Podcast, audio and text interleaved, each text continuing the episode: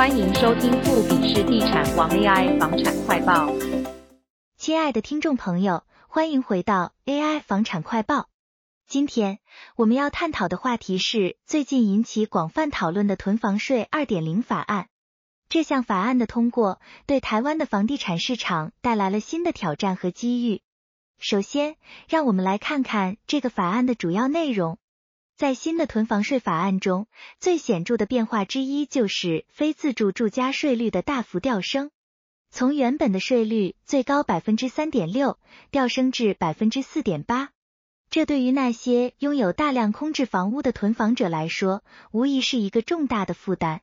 另一个重要的变化是计算方法的调整。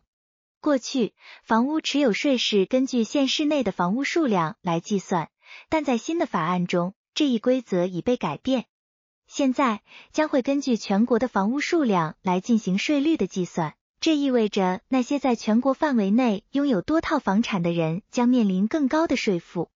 那么，这些变化将对房市产生怎样的影响呢？首先，对于那些投资房地产的人来说，新法案可能会促使他们重新评估自己的投资策略。对于租屋市场来说，这项法案可能会导致租金上涨，因为房东可能会选择将增加的税负转嫁给租客。此外，这项法案也可能会对房地产市场产生一些积极的影响。例如，提高囤房税的目的之一是为了鼓励房屋的释出，这可能会增加市场上可供出租的房屋数量。同时，这也可能促使一些投资者转向其他投资渠道，从而减轻房地产市场的压力。最后，这项法案的通过也反映出政府对于房地产市场的关注。通过调整房屋税制，政府试图打击囤房行为，并促进房市的健康发展。